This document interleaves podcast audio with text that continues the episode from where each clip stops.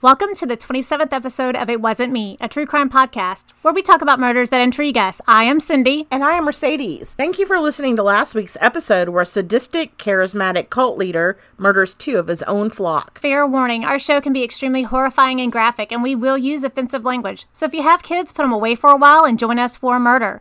Also, be forewarned, we are passionate and always have been about true crime. But sometimes we will make jokes and we will laugh during this podcast.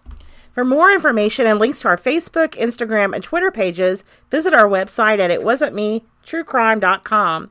Subscribe to our podcast on your favorite platform and please give us a five star rating. While you are there, leave a comment telling us which murder intrigues you. And if you like our show, please consider supporting us through patreon.com forward slash it wasn't me pod. We appreciate our Patreon supporters more than we can express with words. Thank you so much.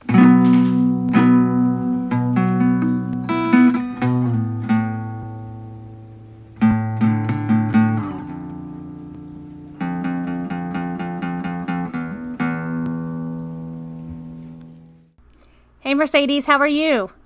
Well, Cindy, I'm COVID free, thank goodness. So, um, yeah, getting a little irritated, a little bit irritable with the fam. But other than that, all is good. Yes, my husband is still working, so thank you, Jesus. Oh, mine is too. But when he comes home, well, yeah, he was home all day yesterday because yesterday was Easter. So it was nice having him home. But man, I'm trying to get things done. And uh, yeah, my day doesn't stop just because you choose to stay home all day. right? have you watched anything lately? Actually, no, because he's been on this. I call it a middle school soap opera, but he has been on this binge. It's all American, I think is what it's called. And I mean, literally, it's about football in high school. Oh, and I mean, he's like so into it. So, no, I haven't watched anything on TV. Oh, well, I uh, I finished watching 60 Days In. I don't know why people volunteer to go to jail. No. No. Yeah, I don't know why people would watch it. Did you learn anything from it? Uh, and um, actually, I've spotted a few people out in the public, and I'm like, oh, they look like they might have been in jail because of how they're like having their hands down the front of their pants. Yeah, think we talked about that last week, didn't we? Yeah. yes. So I Oh. finished watching all of that, and now I've decided I'm gonna go back, and I started season one of The Golden Girls. Ah, that's right. You were telling me that. Yes. Okay. Yeah. I think a little little cheery laugh after some of the shit we've been reading lately. yeah, definitely. It's good to just watch, you know, like mindless comedy, Yes. honestly. And Yeah. really, I had forgotten just how funny. I mean, I'm just laughing, and my husband's like, "What I tell are you, you what, my about?" go to always when I really want to laugh is Impractical Jokers. And ridic- Yes. Impractical Jokers. Ridiculousness, it- yes. And oh, and we watched um, Cheech and Chong the other night, and I I'd seen it as a child, but Yeah. I missed so much, Oh, yeah. you know, back then. And I, I mean, we laughed our asses off. It Oh, was I so bet. funny. I Yeah. bet. And I was telling my husband, I was like, you know, I'm watching and I'm getting the jokes that the Golden Girls are saying, and I'm like, oh, and it, I laughed then, but now I get it. Right. Now you're an adult. harder. You're looking at it through different eyes. Very different perspective. Yeah, Yes, That's awesome. yes. That's awesome. Yeah. so um I just before we were we forget before we get into the murder, I wanted to remind um, our listeners about collaboration that we're going to have with Ariel from Malice, and that is coming like around the first of May. We'll give you more details, but also make sure you listen all the way to the end because we're going to do some shout outs Yes. of um, people who have subscribed and given us five star reviews and left some um, something that we can read, but we're not reading those today. Yes, this is going to be exciting. Yes, I'm excited. So, so what's up, Cindy? What are you going to talk to us today All about? Well, I'm gonna I'm gonna pose a question to you first. Okay. All right. So, can you tell me and our listeners the difference between a spree killer versus a serial killer? Okay, so I think I can. All right. So you did Steven Oaken, Oken in Baltimore, Maryland, and he was a spree killer. It's kind of like just killing people in a short period of time, whether they're random. I don't know. Would they be random? Um, no, not necessarily, not necessarily. random, but in quick succession. Yes, That's not. yes. Um, there's no cooling off period per Right. se. Okay. So a serial killer, they're more, you know, like every month on the full moon, or there's more a pattern established instead of like, um, you know, really fast. Right, right. So, the, according to the FBI, um, the general definition of spree killer is a person or more than one person who commits two or more murders without a cooling off period. So would your Pissy and Missy, would those be spree killers? No, they were serial killers. They were serial killers, but they were on a spree. Am I correct? Yes, but I think there was more of um Like an MO or Yes. something in there. So there must be like a like a pattern established with an MO. Kind of like what we talked about in in the in the New Mexico case where gosh, I can't even remember that guy's name, the murderer's name, but it's okay, it's not important. in Hobbs, New Mexico. in Hobbs, New Mexico, yes. So he was he was not a serial killer because they couldn't establish a pattern. Right, and Okay. and they're saying that the lack of the cooling off period marks the difference between a spree killer and a serial killer. Okay. Yeah. All right. So, with that said, let me introduce you to a real psycho, Okay. Maksim Gelman. Maksim even sounds like a psycho name. I'm sorry. Yes, Maksim sounds like, you know, like the Russian mafia or something. Well, all right. So, um, I recently watched an episode. Is he Russian? well, he's Ukrainian. Okay. well, part of Russia for a time. Yes, yes. USSR. Um, I recently watched an episode of the A and E show called The Killer Speaks, and the episode was titled Mad Max. Oh, okay. He was truly mad. Mm-hmm. Right. So I knew immediately that we needed to cover this maniac because I was watching it and I was like, holy shit. This is, I mean, this guy was out of his mind. Okay. All right. So I read several articles, but the bulk of my information did come from the interviews because they actually interview him. Oh. They interview him, they interview. The killer speaks. He ob- Yeah. act- actually speaks. I Yeah. want to say maybe I watched some of this the other night. Yeah, this was like season Not one, this- episode two. Yeah, uh, not this particular episode, but All right, so a lot of my information did come from that interview. So um, I want to give you a little background knowledge on this gem of a man. His name is Maksim Gelman. He was born May 31st, 1987, in the Ukraine. He immigrated to the U.S. in 1996 along with his mother, joining his father, who was already here two years ago. I mean, two years at that time. Now, I want to say that I attempted to listen to a podcast about this guy, and they said that Gelman, Maksim, came over to the United States with his stepfather. But according to him and this information, where I got the background information, dad, his father, his birth father came over. Then two years later, he and his mother followed. And then when the dad got citizenship, he went back to the Ukraine where he was reportedly killed. oh, But in the interview with Maksim, he says that he never even laid eyes on his father. So I don't. That's kind of some. Yeah, because in 1996, if he came over in 1996, he was nine years old, so he would have a memory of his of that. You would I think, would think so, Unless it was totally traumatic. Right. So Maksim became a citizen in 2005, by the way. Apparently, um, he was kind of really unpopular, and supposedly this amplified his paranoid and antisocial tendencies. He was unpopular, like at, At school. school, yeah. Was he bullied or anything? No, because he's described as a bully. Oh, But um, a lot of reports call him a skateboarder. Now, I don't know what, I mean, what that even means. So, like, he liked to skateboard, he dressed like a skateboarder. M- my thought on that is that maybe he was just kind of a little punkish. Like, he was just a punk skateboarder. Like, maybe he was just a douchebag. okay. I mean, maybe he did make, because he didn't really, the pictures I saw, he was not dressed like a like the skaters that I know. He was more um, Where did he live when he became an? Where was he living? New York. So he's living like in New York City, Mm-hmm. or Um, this he lives in Sheep Sheepshead Bay, which is like in Brooklyn. All right. So he's so even when he first comes over, when he as a child, he grew up in New York. Yes, and this neighborhood that he grew up in it has a real high population of um, middle not Middle Eastern, sorry, but Eastern European Immigrants. immigrants. Okay. Yes, and they have a really low um, crime rate in this neighborhood. So that was pointed out also. But so after watching the interview with you, I- Wait, sorry. Just a quick question. Because I know that Eastern Europeans don't often contact the police. So I'm wondering if that could be a reason why there's a low co- crime rate or if they're just not criminals.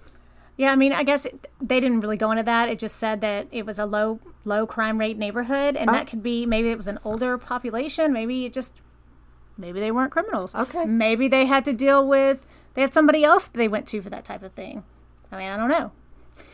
All right, so um, after watching these interviews, I can tell you that he was 100% a punk ass kid. All right, now I've got to see it. now I've got to see this. Did he have a Ukrainian accent? No. Mm-mm.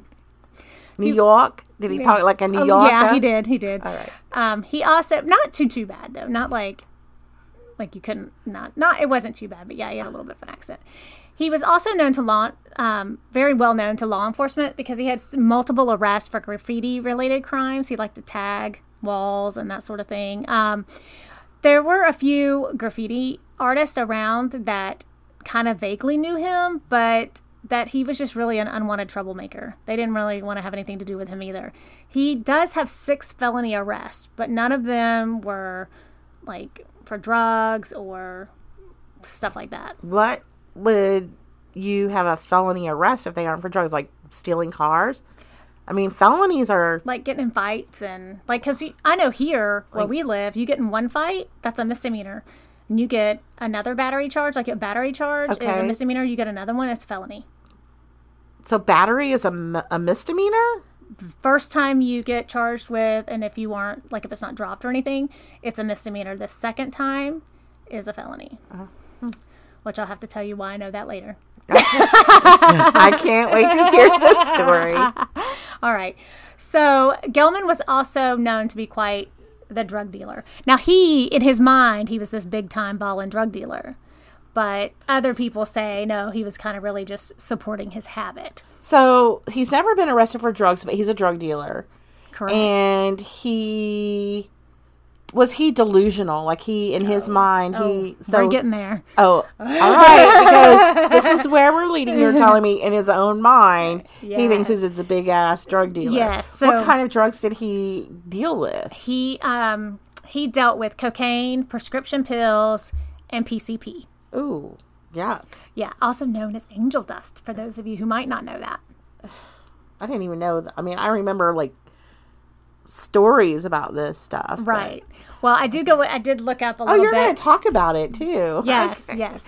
All right, so I do want to discuss the PCP angel dust for a hot minute. I think that most of us have heard of PCP. You might not really know what it is or what it does, but I can tell you that it will make you crazier than a yard dog. All right.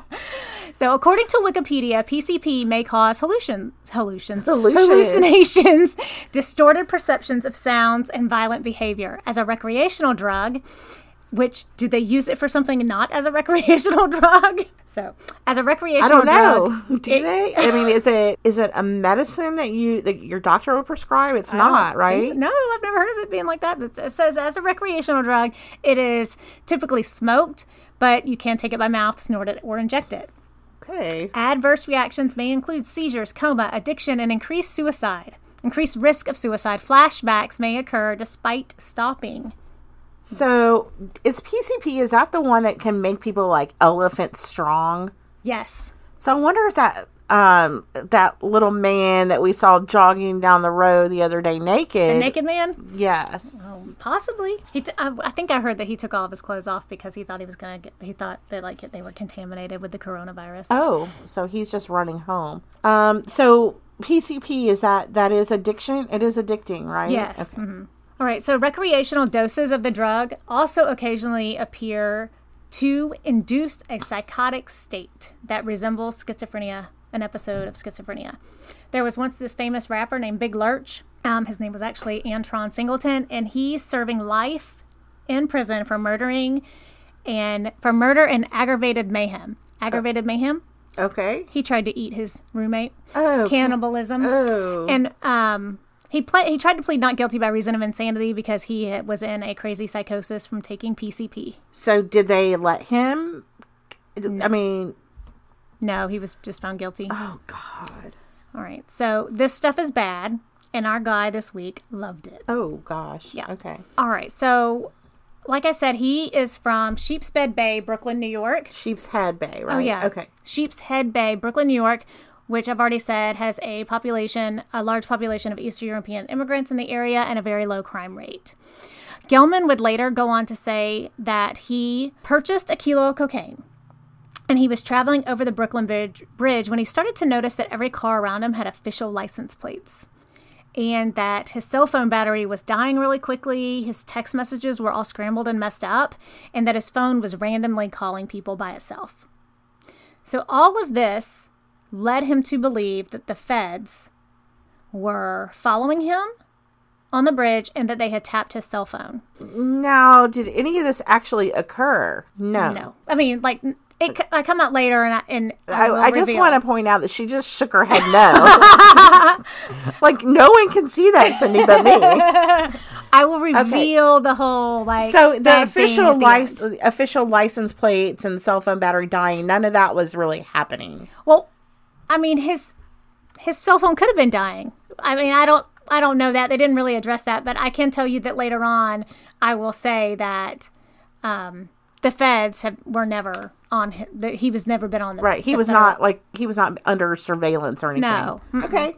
So he was so paranoid that he actually started believing that they were following him and all of that. So he ripped open the cocaine, rolled down his window, and threw it off the bridge. Oh, good. Yeah. Uh huh. I'm not sure why he ripped Now into a it he kilo of us it. cocaine. Like, can you tell me what a kilo is pound wise? Nope. All right. Well, I'm gonna look that up while you finish this. Okay. So, paranoid and desperate not to get caught, he comes up with a plan to flee the country. He decides he's going to go to the Dominican Republic. I don't know what made him think the Domin- Dominican Republic is where I need to be. Well, it's beautiful. Okay.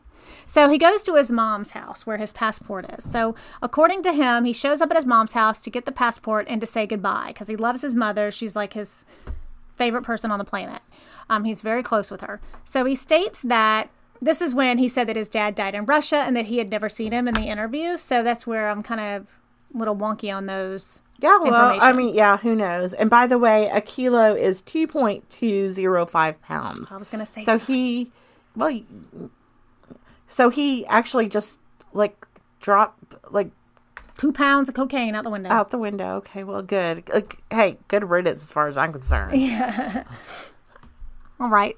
He told his mom when he shows up, and he shows up like in the very early morning hours, like 4.30, 5 o'clock. He tells his mom, look, I'm in trouble. The feds are on to me. I got to get out of here. I got to lay low. I need my passport so I can leave the country. And she thought, you, you're drunk. You can't be driving around. And she proceeds to take his car keys from him, stating, Ooh. yeah, she's like, he's like, no, mom, you don't understand. I'm in trouble. I gotta go. He tries to reason with her, but she's not having any of it. And this is when his stepfather gets up, who, for the record, Gelman can't freaking stand. So he's arguing. His mom is arguing with him about you're not leaving. Let me take your keys. And then the stepfather walks into the kitchen. Yes. So in the A&E interview, Gelman explains that he had formed a disgust for his mother's husband. He said that he would get drunk and treat his mother with disrespect and he couldn't stand him for being this way to his mom. It is if Gelman was kind of jealous of his stepfather and a forensic psychologist actually talks about this because he feels like the stepfather is because he was so close with his mom, he has to compete for her love and has to and so he's kind of jealous and this forensic psychologist that was watching the interview had actually been the one to interview him at trial so and i'll discuss So is he that a an only later. child? yes Okay. And how long had his mom been married to this stepfather? Because I know that when, you know, there's a single mom and one child, it's hard when a stepfather comes in. yes i didn't say it didn't say Okay. but i kind of got the gist they it wasn't like a new marriage so they had been married a little while all right so he uh, um, he says that the stepfather was a stinking fat ugly russian with dirty briefs and a gut so he comes into the kitchen and he's screaming obscenities in russian Have you ever read or seen the movie um The Lightning Thief? Read the book The Lightning Thief? The percy jackson Yes. yeah So this kind of reminds me of his stepfather. yes That uh because he's stinky and he's yeah. always drinking the beer and he- right. all right so Sorry. nope, I get it. Um, paranoid and he's paranoid and he's angry, and all of this is not a great combination for this hostile situation. So his anger goes quickly to rage, to from anger to rage to murder like with the quickness. so Gelman grabs a kitchen knife and he stabs his stepfather. Gelman details the scene, stating that his dad or his stepdad was begging for help, asking his wife to call the police. He's killing me, he's killing me. He says all of this in Russian in the interview, but I will spare you my attempt in repeating. Thank you. So he he was speaking Russian. Gelman was Maksim yeah. during this interview. Yeah, whatever he said that that he's killing me, he's killing me, he said that in Russian. So in the interview, is he actually speaking Russian or is he speaking English? Both. He's he's he's English. English is the whole. He speaks English the whole time, except for he says he's killing me, he's killing me, but then he repeats Okay. what that is Okay. in Russian. right. All right. So during the attack, the knife actually breaks, Oh, and Gelman grabs is it still stuck in his body? Oh, I don't know. They don't say. Oh. so he grabs a carving fork. And he oh. starts stabbing his stepfather. He stabs him a total of 55 times. Oh, Lord have mercy. Yeah. This is where the forensic psychologist on the show says that Maksim released this rage, and this rage kind of turned into like a pleasurable moment for him because it was releasing all this pent up anger, and then it re- kind of released it. So then it was just like, oh, like a euphoria. This is a new high. yeah, exactly. So during the assault, all my cocaine's gone. and and his PCP apparently. so during this assault, Maksim said that his mom picked up the phone and that he was in total disbelief that she would actually call the cops. She was like, "She's not going to call the police," and she calls nine one one. And he was like, "I love my mother and I would never hurt her." So he took the keys and he left. When the police arrived, they are informed that the person at fault was her only son and that he was driving a silver Lexus. The NYPD issue a bolo for Maksim Gillum, Gelman, and the manhunt begins. okay, so he's in. You said Brooklyn at this time. Yes. and um and his he owns a Lexus or it's his mom's. Well, he drove there, so I'm assuming it's that he owns a silver So Lexus. they're pretty well off then. They're living in a. I mean, I mean, it really didn't indicate one way or another of how. I'm just curious. Yeah. So Gelman flees the city. His mind is racing, and his paranoia is in full force. He is going crazy at this point. Um, he thinks, well, you know, if I'm going to go down, I ain't going down alone. Yep, I'm gonna take some. I'm gonna have fun. I'm gonna. Yep. I'm gonna enjoy this high that I've just discovered. Yep. So Maksim is convinced that there are people who have been snitching on him to the feds. So all this like paranoia, the feds are after me, it kind of all in his mind, he's starting to rationalize, well, so and so must have been part of this. So now he thinks all these people got to die too. Rats must die. He said that. Rats must die. Um, he already had left Brooklyn, but as um, he's driving out of Brooklyn, he makes a decision to go back after his snitches. He turns the car around and heads back to Brooklyn. So, where's he going? Well, Maksim is heading to the home of a former friend, um, Elena. Elena. Yelena. That's not how they said it. Oh, it's not. No. Okay. At least that, that's not what it sounded like, but Uh, that's fine. they say? Yelena. Yelena What'd they say? Bulchenko. What'd they I thought they were saying Elena. Okay, Elena. I have a Russian friend named Elena, so maybe that's why I think that. Maybe it is. You just say it however you want. I will not correct you on our name. So, by all accounts, Maksim was infu- uh, infatuated with this girl, but she wasn't really interested in him more than a friendship. Now, he, they do show some pictures, and even the person interviewing him on the TV show, they were like, "Well, you look like a couple." And he's like, "Well, I hang out with all my friends. I, you know, have pictures of all my friends, and I, you know, we just hung out and we partied together." So that's how he kind of was blowing it off. He wasn't saying that they were a couple, but it does it, like he's standing behind her, almost like a like a posed picture, and like a boyfriend would stand behind But you. does she like him? they were friends, but they do get into kind of a little a little tiff. So Maksim's convinced that she set him up to get robbed. So now he's out for blood and justice. He actually says karma's a bitch. So he also states that he has zero remorse for what happened on the day, on that day, February 11th. And what year is this?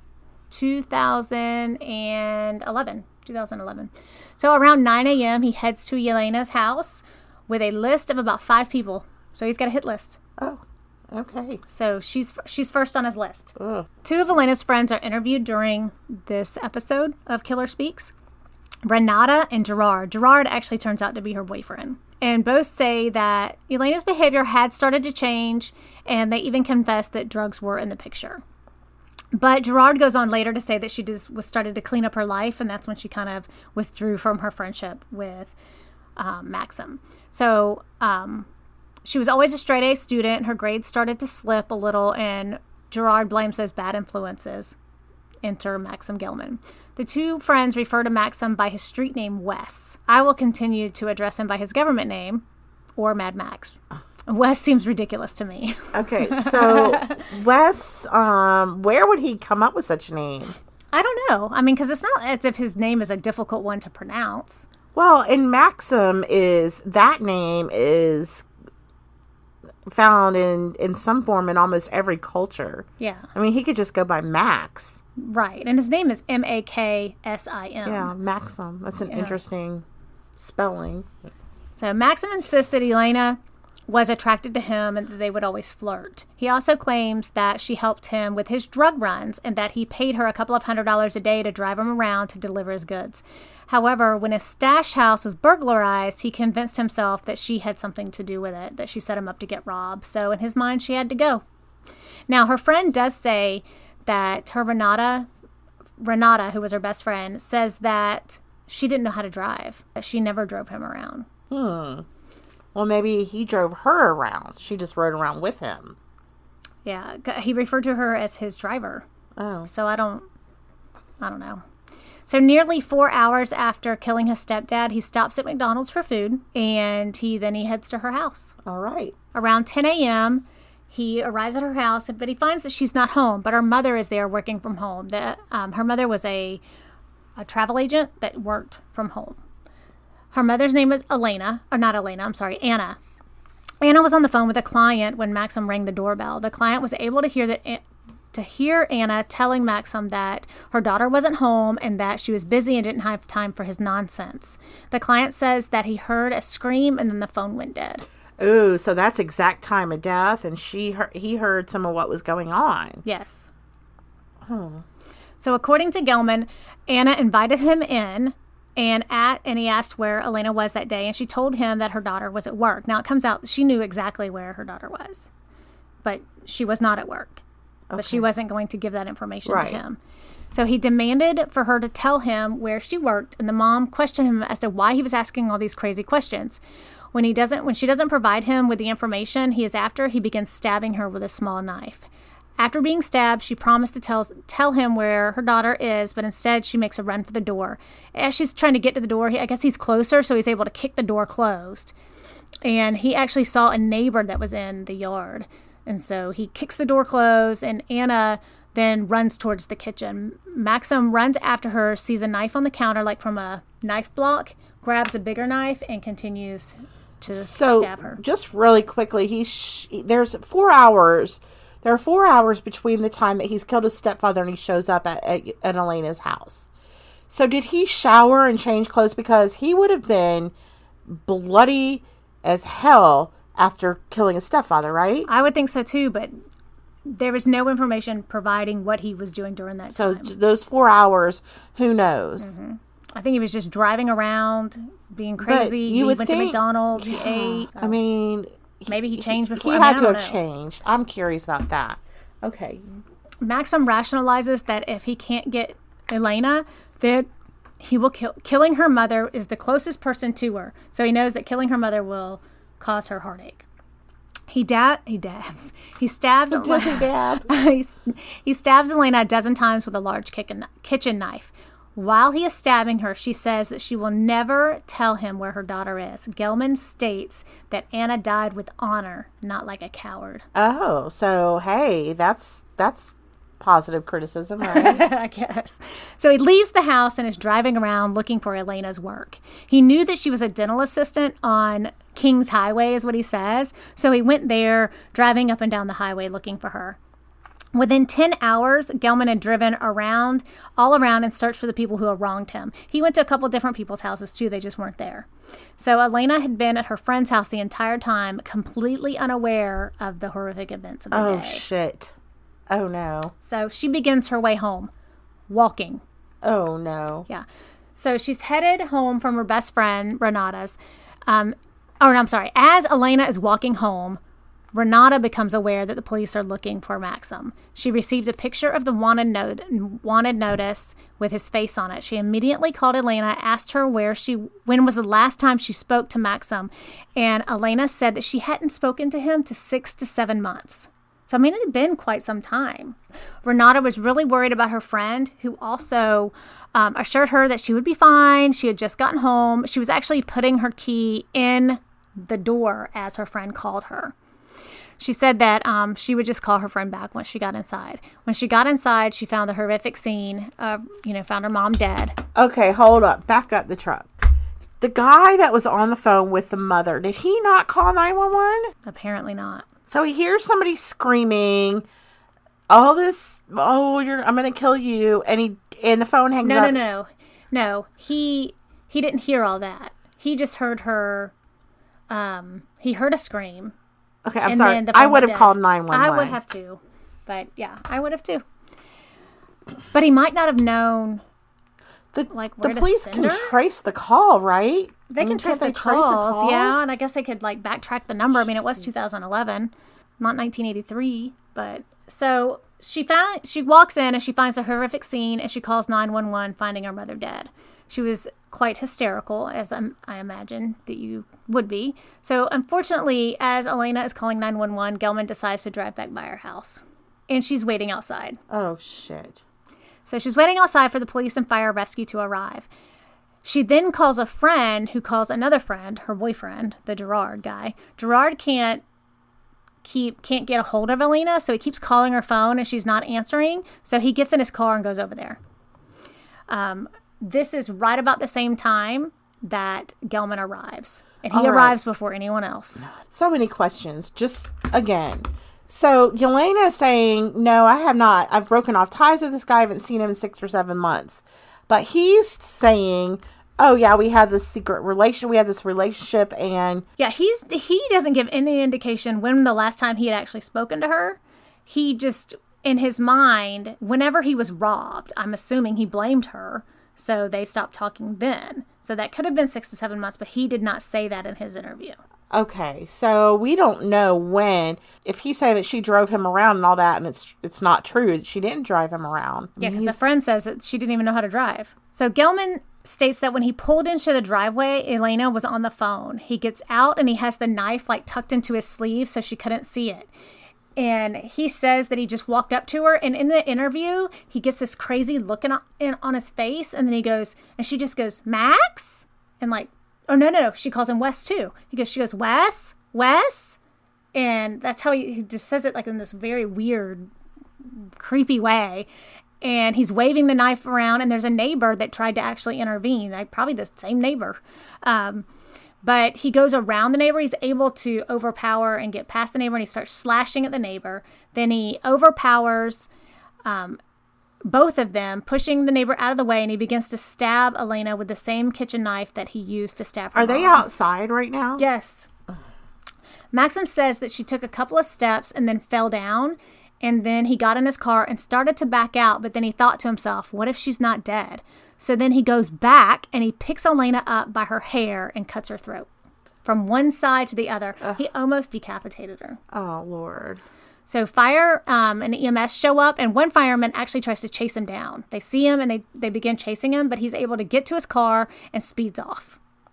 The boyfriend arrives and sees all this chaos and says um, that Elena was alive when she left the scene, but one of the EMS tapped him on the shoulder and said that they weren't sure that she was going to make it. This is a boyfriend of Renata. His friend comes up and No, the boyfriend of Elena, oh, Gerard. oh, okay, I'm confused. I thought Gerard was Renata's boyfriend. Okay, Gerard is her boyfriend. Yes, Gerard is Elena's boyfriend. So the boyfriend is distraught, falling to his knees, and Elena had been stabbed 11 times and then her throat slashed. So within minutes, the police are like swarming the area. Gelman says that he says that the police passed him on the road and saw him and they didn't even recognize him. I don't know if that's true or not. I mean, if there's a bolo out that because they put two and two together pretty quickly. Um, he decides to abandon his vehicle in just the middle of the street. They showed pictures of this, and he just like stops the car, gets out, and he carjacks a nearby vehicle. So he knocks on the window of a car, and the driver's name is Arthur DeCrestio. Decrescent, de, de, decrescento. DeCrescento, yes. So he lowers the window, and Gelman jumps through the window, pulls the knife out, tells the driver to get the fuck out of the car, and he says that this guy is looking at him like like he's crazy, because you are. So he stabs the driver twice. So the driver was like a deer in headlights. Like, what the fuck is going on? Yes. Yeah. So he stabs the driver twice. The driver jumps out of the car and Gelman drives away. So that's like victim. We're up to victim number four here.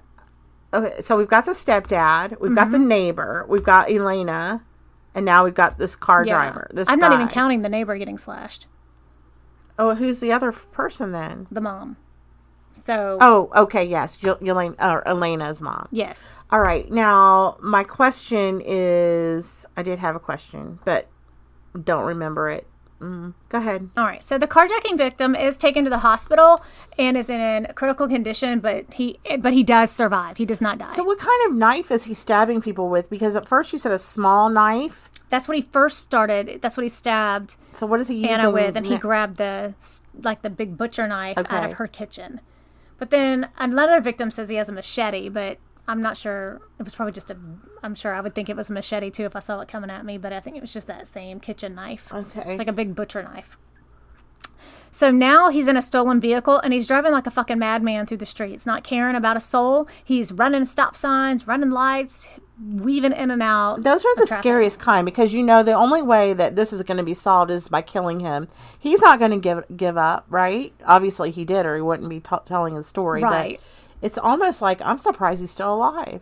I am too. I mean, all the shit that he's going through, and then you know, like you said, you brought up the like elephant man strength. You know, Yeah, like, the PCP, the PCP, yeah. and that does. You know, I mean, because lots of people can't overpower him. I mean, we'll get to all that. You know, um, so as this lunatic is on the loose at at a nearby intersection, so he's driving crazy through the streets. Um, Stephen Tantenbaum. Tannenbaum. Tannenbaum is crossing the street. Gelman states that he never even saw him. He just heard him. He saw he noticed that the windshield was now cracked and that he heard something go over the like the the roof of the Oh, car. Lord. Well, um, so he hits this guy, runs him over. It's a hit and run because he doesn't stop, and this gentleman dies. is is taken to the hospital and is pronounced dead. Um, they showed you know scenes of like uh, news footage of them putting him into the ambulance, and he was a rare coin expert, and like his coins were all over the road, Oh, and they're like cleaning up all that. Yeah, it was it was bad. So, um, and at some point during here, there's um, I mention it here in a second, but apparently he injures a, a crossing guard, but there's no name. It just says unknown crossing guard, and there's not any information that it was found. I couldn't find it other than that that was one of his victims was an unknown crossing guard. So I don't know if maybe they like ran him off the road and they got you know some bumps and bruises or or what. Um, also proceeds to claim that this was a total mistake. This guy had nothing to do with his drama that day. He was just trying to get away, and the police were on his tail. It's still first degree murder, right? In the in a felony, I don't know if it, that would be first degree. are they going to charge it with hit and run? They do charge him with hit and run and carjacking.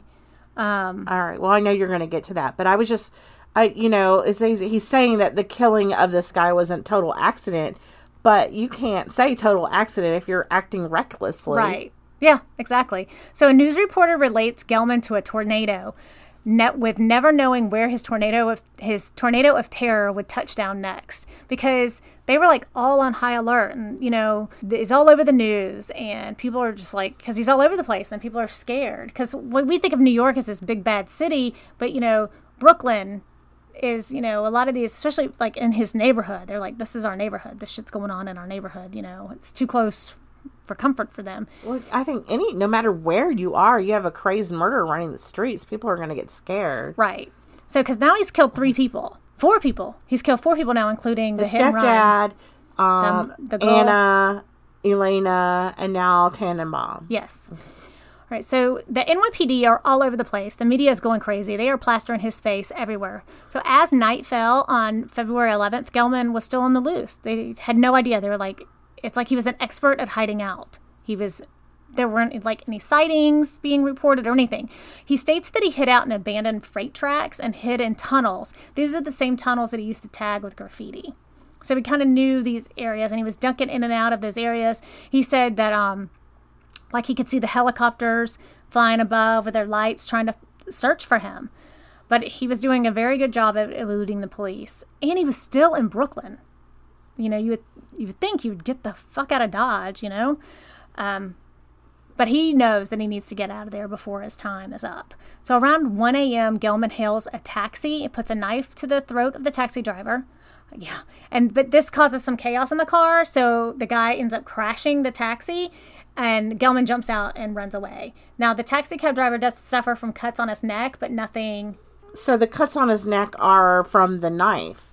Yes, but they're not like it just says it just- Superficial, yes, Okay. yes. All right. So sometime later, like within a couple of hours, I, I wouldn't think it was even a couple of hours because this Sheldon Pottinger is awaiting for his wife after a late night church service. So I was thinking probably like a midnight mass. Uh huh.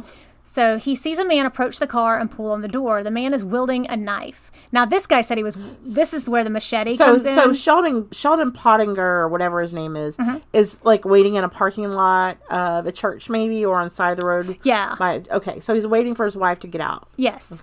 And um so he's the one who says that, he had a that Maksim had a machete, but all other reports say that it was like that big butcher knife. So the man is screaming that he will kill Pottinger if he doesn't get out of the car. Pottinger tries to kick him off like with his feet. He's like trying to kick him out of the car, but Gelman forces his way into the car and pushes the driver to the passenger seat and just steps on the gas. So the car obviously was already turned on and he just like you said he's waiting for his wife. So the entire time, this Sheldon Pottinger is fighting and kicking Gelman. Gelman is telling the guy to get out of the car, and the um, Sheldon guy was like, "Well, slow down and let me get out." And he was like, "I am not slowing down." Because you're going 80 miles per hour in New York City. Yes. All right. All right. So he's. So this is when Gilman says that he was like, "Wow, this guy is crazy," because the the Pottinger guy just opens up the door and jumps from the car, and the Yeah, go ahead. the interview with Sheldon, Sheldon was like, I don't care if I lose a foot. He was like, I just got to live. So he just opened up and jumped out. And Gelman says that he heard dum, dum, dum, dum, dum, dum, like he was like hitting all this stuff. But miraculously, um, Sheldon Pottinger has two small stab wounds and just a few bruises, several bruises. So, but he was stabbed. Yes. But he said they were just two small stab That's why. I'm wondering what kind of knife it was. I mean, I don't know anything about stabbing anyone. Well, he said he had a machete. I mean, that's not a small knife. So No, because you think that you get you had two stab wounds by a machete, and a machete is not a stabbing knife. anyway, it's like no, um that's a a slicing. like- swinging, like Yeah. you swing it. that's yeah. why I think that it was probably just still the butcher knife, and he just didn't get good stabs in. Uh-huh. So they were just like little, like the tip. All right. I just put the tip in. No comment. All right. So Gelman escapes through nearby, um, through the nearby borough of Queens. So he gets out of Brooklyn and he goes to a parking garage and he parks there and he rests for the night. He get, like lays down and gets some gets some nap time in. So around 6 a.m., the car wouldn't start. So he starts walking and he goes to a deli and he says he buys a sandwich. He buys a hero, is what he says. And he bought a drink. He has got to have blood all over him. I would think so too. I mean, I don't know. I, I would think that he would have blood all over him. So this is when he gets a little paranoid again. He sees a guy, or what he thinks is a guy following him. So he believes that the feds are back on his trail. So Gelman gets on a subway to see if the guy is following him. And he's like, and he came to the subway. But if they're kind of like in one of those areas where people are going to the subway at 6 a.m. in the morning, I mm-hmm. mean, so Yeah, everybody's heading in the same direction, Yeah. right? Yeah. So at one of the stops, Gelman jumps out to lose the guy. Then he gets on another train, and by 8 a.m., he's in Manhattan. As he's riding the train, he sees a lady reading a newspaper and he sees this mugshot. Ooh. Yeah, he's like, oh shit. So, however, this lady sees him too. So she recognizes him right away and she is so frightened that she gets off the train as, or the subway as fast as she can and she finds a police officer and tells them that she just saw him on the subway. Okay, so she recognized him and he didn't follow her when she got off. No, mm-mm. I don't think because later in his interview, some things he says, I don't think he, she must have played it off really well. So she got off like she was normally getting Shit, off. I would have just dialed 911 on my cell phone and just stayed have off. to- I- yeah, but I guess she was so freaked out Yeah, that she was like, "I got to get off this train yeah. and go alert somebody." Yeah. So she went and she found a police officer. Okay. So at this point, he's trapped on the trapped in the subway system with very few options left for him to escape. The police are swarming the subways and closing in on him. Now, does he know that the police know he's on the subway? He gets the idea here in a few minutes. He's like, someone must have, because he says. All right. Right. So the subway that he happens to be on is departing Times Square. So this is the busiest part of the day. I mean, one of the busiest parts of the day. People It's are going to work. right? Mm-hmm. It's rush hour. Everyone's on the on the subways, and he's in Times Square. So he's he's on a subway departing from Times Square. Yes. All right. I mean, there's lots of freaking people Uh, at yeah. that time. Yes. So the NYPD alert the motorman of the train. Excuse me, and the train is stopped due to an ongoing police investigation. They say we're stopping the trains now. There's a police investigation going on, and he hears all of this. So this is when he's like, "Okay, someone clearly spotted me and turned me in." I mean, And you know, the they did that all wrong. They should have said stop due to um, an ongoing electrical issue or something like that. But he's not really a dumb guy, so he probably would have assumed that anyway. that- Right. Yeah. But Right. still, But yeah. So he jumps off the train and down onto the train tracks. He then sees police searching the tracks. He says he can see their flashlights, and then he sees an escape. There's a slow moving train going in the opposite direction. So he actually jumps onto it. It's going slow enough that he's able to jump onto it between the cars. this is like a movie. I know, right? so he jump and he goes to the conductor's booth and he starts banging on the door. And he says, Open the door, this is official business. Open the door, this is official business. And the lady asked him, Well, why? The, his interviewer was asking, Why were you saying that? And he was. He was in his mind, he was like, Well, if I'm banging in the door and I'm screaming this is official business, they'll think I'm one of them and they'll open the door. So, also in his irrational thoughts, his idea was that he was going to hijack this train. And where exactly was he going to take it? Just in circles? I mean, I guess till he could get somewhere we could jump off. I mean, Uh, all right. I don't think he mm-hmm. thought that far ahead. Um, he, he, he doesn't seem to be thinking through. He just knows that he's going to go kill these people on his hit list. Mm-hmm, yeah, But he has no plan to. He had no plan. No, I think he knew it, he was going to get caught eventually. So he was going to do, cause all the mayhem and take out all the people that he needed to take out with him because he said, if I'm going down, they're going down with me. He's not going alone. So he was still beating on this door. Well, the door finally opened and it was a police officer who opened the door. Oh, good. So Gelman attempted to stab the police officer, but he missed him. He was too quick and he missed him. So he slams the door. I guess he jumps in and slams the door. And then he's confronted by this Joe Lozito? Lozito. Lozito? Yeah, they said he's like six foot six. Okay. Six foot three, six Is he the police officer? No, he's somebody Okay. else. All right. So, and this comes back.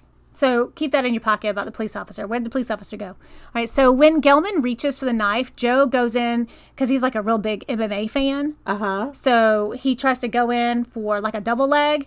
Like, you know, being that we race wrestl- wrestlers, Right. I know exactly what he's trying to do, but he goes in too high. Okay. And instead of taking out his legs, he gets him around the waist.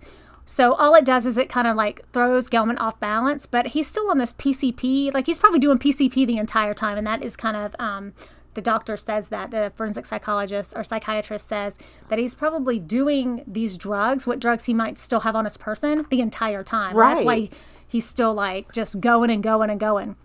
Well, unfortunately, he shot in too high and he ended up around his waist. They fall to the ground and they're kind of fighting. Well, the Joe guy says all he hears is, and he hears Gelman and he's grunting and he's breathing heavy. He's stabbing the guy in the back of the neck Oh with that knife. God. And But the guy talk. He's talking about it, so he didn't die. Yes. So Yes, he died No, or- no, no, he did not die. Okay. He's he's fine now. But he, the guy Joe says he realizes there is just blood How pouring have out I of his head. I've never heard this story? I know, right? So blood is just pouring out of this poor guy's head. So um, he stabbed him seven times in the head and neck. Shit. And in his demented mind, he was going to take this take this man hostage. He's like, this guy's going to be my hostage, and I'm going to be able to get away. All right. So during this fight with Joe, a police officer sees an opportunity, pulls his weapon, and points it at Gelman. Gelman is not really deterred by this at all. He's like, I'm not I'm not stopping what I'm doing right now. And so the cop puts his gun away and grabs Gelman by both arms. And apparently this cop because he did mention that the cop was kind of a big guy, and this cop was able to overpower him. So 28 hours later, Maksim Gelman is arrested in Times Square. Wow. So this whole crime spree was 28 hours. Yes. And this cop, okay, so a couple things here, but you pull your weapon and you point it and then you put it away. I'm sorry. If I'm pulling my weapon, I'm probably going to use it. But you have to think this is on a subway car. Okay. There's lots of people. They're fighting. These two guys are fighting. So I'm picturing this being like in the conductor's area where there aren't people. And, uh, Yeah. Like I'm imagining things But there's like, people past that conductor area Okay. too. And if he's stabbing him in the neck, that means that Joe guy's probably on top of him. And he's Right. stabbing him. So he can't really get a good shot without Yeah. maybe shooting the Joe guy. So in the interview, Maksim asked if he feels is asked if he feels bad, and he says, I was upset, I was caught, I was going to jail. I would have done it a little differently, but what's done is done. So no remorse whatsoever. No. Mm-mm. He still believes the feds were after him, even though there is no proof whatsoever. He thinks the feds allow. He actually thinks the feds were allowing him to kill these people.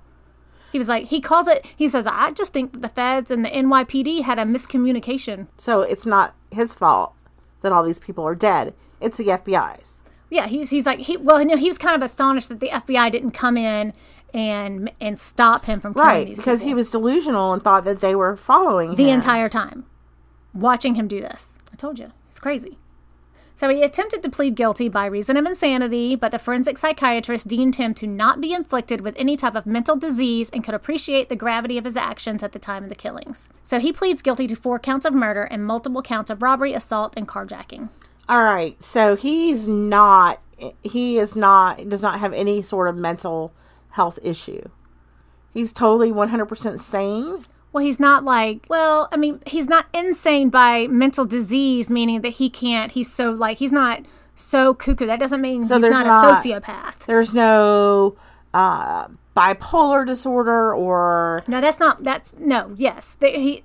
He's. I think they deemed him as a sociopath, but he doesn't have like. He's not so crazy that he doesn't know what he's doing. all right because the delusions were brought on. The psychosis were brought on by drugs. By drugs, yes. right. So on January 18th, 2012, Gelman appeared in the New York Supreme Court, Kings County, for his sentencing. Sitting, um, sitting in court next to his attorney, he was reportedly being unruly, yelling, laughing at the judge and family and friends of his victims. What an asshole! Yeah. At the conclusion of the trial, the Supreme um, New York State Supreme Court Judge Justice Vincent Del Giudice. Sure. Sentenced Gelman to 200 years in prison, telling Gelman, You are a violent sociopath. As if this guy couldn't get, couldn't get any fucking crazier, he does this shit in court. Okay, so when he was being sentenced for stabbing the guy on the train, Joe, Joe Lozito. he in court gets into a verbal altercation with Joe in court and delivers this message. The only thing I have to say is, Kim Kardashian, will you marry me? I'll make it last more than 72 days. So he's actually trying to act like he's crazy here or something. Yeah. He's just fucking out of his mind. Yeah. So, with that, he was sentenced to an additional 25 years on top of his 200 years. So he got an additional 25 years for getting in the verbal altercation with Joe? No, the stabbing of him. Oh, okay. So, he got 200 years for four counts of murder and, got 25 years for stabbing Joe. In the spring of 2012, Joe was bru- the Joe guy was brutally stabbed and grievously won- wounded, deeply slashed around the neck and head. He sued the police department for negligence in failing to render assistance as he was being attacked. He states that reporters he told reporters that he decided to file, file the lawsuit allegedly after learning from a grand jury member that the police officer, Terrence Howell, testified that he hid from Gelman before and while Lozito was being attacked because Howell thought Gelman had a gun. In response to the suit, attorneys for the city of New York argued that the police had no duty to protect Lozito or any other persons from Gelman. I'm sorry, what? All right. So so I'm trying to understand this. First of all, Lozito heard this from a member of the grand jury, which by the way is illegal for any member of the grand jury to speak about the case, correct? After? I Because this was after, I guess. Like he was. and that would be hearsay, right? I mean, unless it's actually written down somewhere. Well, on It July, says that he testified that he hid from Gelman. yeah, I don't know.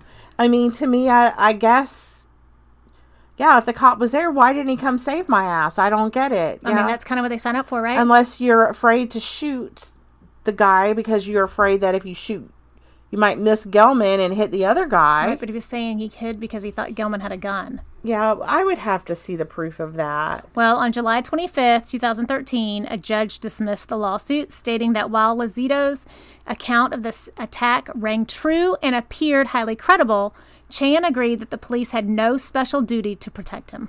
Okay, well, I mean, he kind of imposed himself in there and jumped in. And we, I mean, when somebody has a hero complex, we can't, you know, the, the, I would say that the officer, his main goal was to protect everyone on the subway. If someone chooses to jump in and impose themselves in the situation, you're going to protect everyone else or you're going to protect the person that jumped in. I mean, I don't know. I don't know the situation, so I'm not going to go against what the police officer did Right. until I would see more evidence. I mean, of- but if but if he testified that he hid from Gilman, yeah, that would that would have to be something that I would need to see in writing. because that's kind of like that um that SRD, the shooting that Mm-hmm. Happened. in Park, what Parkland or yeah, in in Orlando, where the Yeah, down- SRD like yeah, in South Florida, yeah. where they he like hid and Was it didn't get. Orlando or was it No, Tampa? it was it was um like the Fort Lauderdale area. I think. oh, okay. Um, I mean, it could be closer to Orlando. I I'm really no thinking maybe Pulse the nightclub. Oh yeah, that was Orlando. Um, but anyway, I was just like, that's crazy to me. That all of that is just It is. It is crazy if there's any truth to it. Um, absolutely, I would think that if the officer hid, then he should be reprimanded somehow or lose his job. right. Well, Maksim Gelman is inmate number one two A 765 and is serving serving his sentence at Wende Correctional Facility, a maximum security prison in Alden, New York. His earliest release date release dates would be March 29th, 2218. So he will never be released, and for good reason. But you know, he's he's in company. He's got company. Mark David Chapman is there, and so is Harvey Weinstein. Now. Okay, now Mark David Chapman. Why don't I know that name? He's the guy who killed John Lennon. Oh, I'm surprised that he's not in a mental institution. Didn't he have like awful delusions and things? Yeah, but he's there. Okay. And um, and Maksim did say he was like he didn't. This is what he said. He he didn't want to be in a um in a mental institution because he said people there are really mental. Mm-hmm. You think? So, So- is he at a mental uh, No. mental correctional facility or no? No, it's just a maximum security prison. All right, so Mark David Chapman is not in a mental. Oh, I did not know that. I thought he still had like delusions and things. They probably have him medicated now. Okay, And so Harvey Weinstein's there, so he's got some company. good. All right. So Well, um, so thanks. That was awesome, Cindy. Uh, God, I can't believe I've never heard of that one before. I know I was very surprised, and Yeah. there wasn't, you know, like I said, there was that one podcast on him, and then, um, I mean, there's a lot. There was some articles I couldn't find any court records. I'm definitely going to need to look up this guy and, and watch that Killer Speaks episode. Yeah, Yeah, because he's got. I mean, he has got the crazy. Because I even like when I just um it when I just looked it up to see if his clothes were blood soaked. Yes, we did say that they were. they were, but that was like Yeah. But he had like um it said that he had some sort of like shrine to the slain victim, um, to Elena. And it said that he had some sort of like love shack where he had graffiti of her name all over the place. yeah, that he was very much like obsessed with her. Yeah, and it was littered with hypodermic needles, so he was he was shooting up. God, he was just um, he was and and you see now granted it was you know several years ago and he was obviously younger then but he was like thinner than what he looks like he looks fairly healthy he's not a fat guy but he does look a little bit healthier than what he did at that time that time he kind of looked a little strung out He did look strung out. Okay, well, very interesting. So, you want to uh, give a shout out to those people who have left us some good reviews? Oh, yes, I sure will. So, um, like Mercedes mentioned earlier, we're going to try to do some shout outs for people who leave us reviews. And we can only see the reviews as if you leave us a message. So, if you actually, instead of just rating us and moving on, if you rate and then review, so you type out something. Um, so, here we go. Yeah, you could type out anything, such as, you know, I don't know, the sky is blue. Anything, yeah. Or tell us about your favorite murder. We would really like to know, um, ha- get ideas for murders that you'd like us to research. yeah, leave us a recommendation. All right, so I'd like to thank Andrea, Jonathan, Isaac, Lucas, Samantha, Christina, After the Snap Pod, Murderific, The Review Guy, Lindsay Anderson, Roman, Ballin and Colin, Slappies, uh, I don't, Fis- Fistin. Fiston. we'll just leave it at that. Um, Will, Juliet, MK, Baby Blue Texas 81, and Magnetic Mismatch. Thank you very much for your encouraging reviews. Yeah, and if you'd like to hear us shout out your name, leave us a five star rating and review. You do have to type something again. Anything. We don't care what you say. Just say something. Please. So thank you so much for listening. We hope that you are just intri- intrigued by this week's murder as we were. We appreciate sharing our passion with you and we thank you for your support. If you'd like to support us even further, please subscribe to our podcast and give us a five star rating. While there, leave us a comment telling us absolutely anything. Your subscription and ratings are essential to our success and helps push us up the charts. You can do this on your favorite platform. For more information and links to our Facebook, Instagram, and Twitter pages, please visit us at itwasn'tmetruecrime.com. We are so grateful to spend our time together to share our murderous stories. Thanks so much for listening and supporting us and not thinking that we're weird for our obsession. We would like to thank our Patreon supporters. They are the extra. You too can become one of our beloved patrons by signing up at patreon.com forward slash it wasn't me pod. Subscribe to our podcast and leave us a rating. Thanks again, guys. And remember, It wasn't me.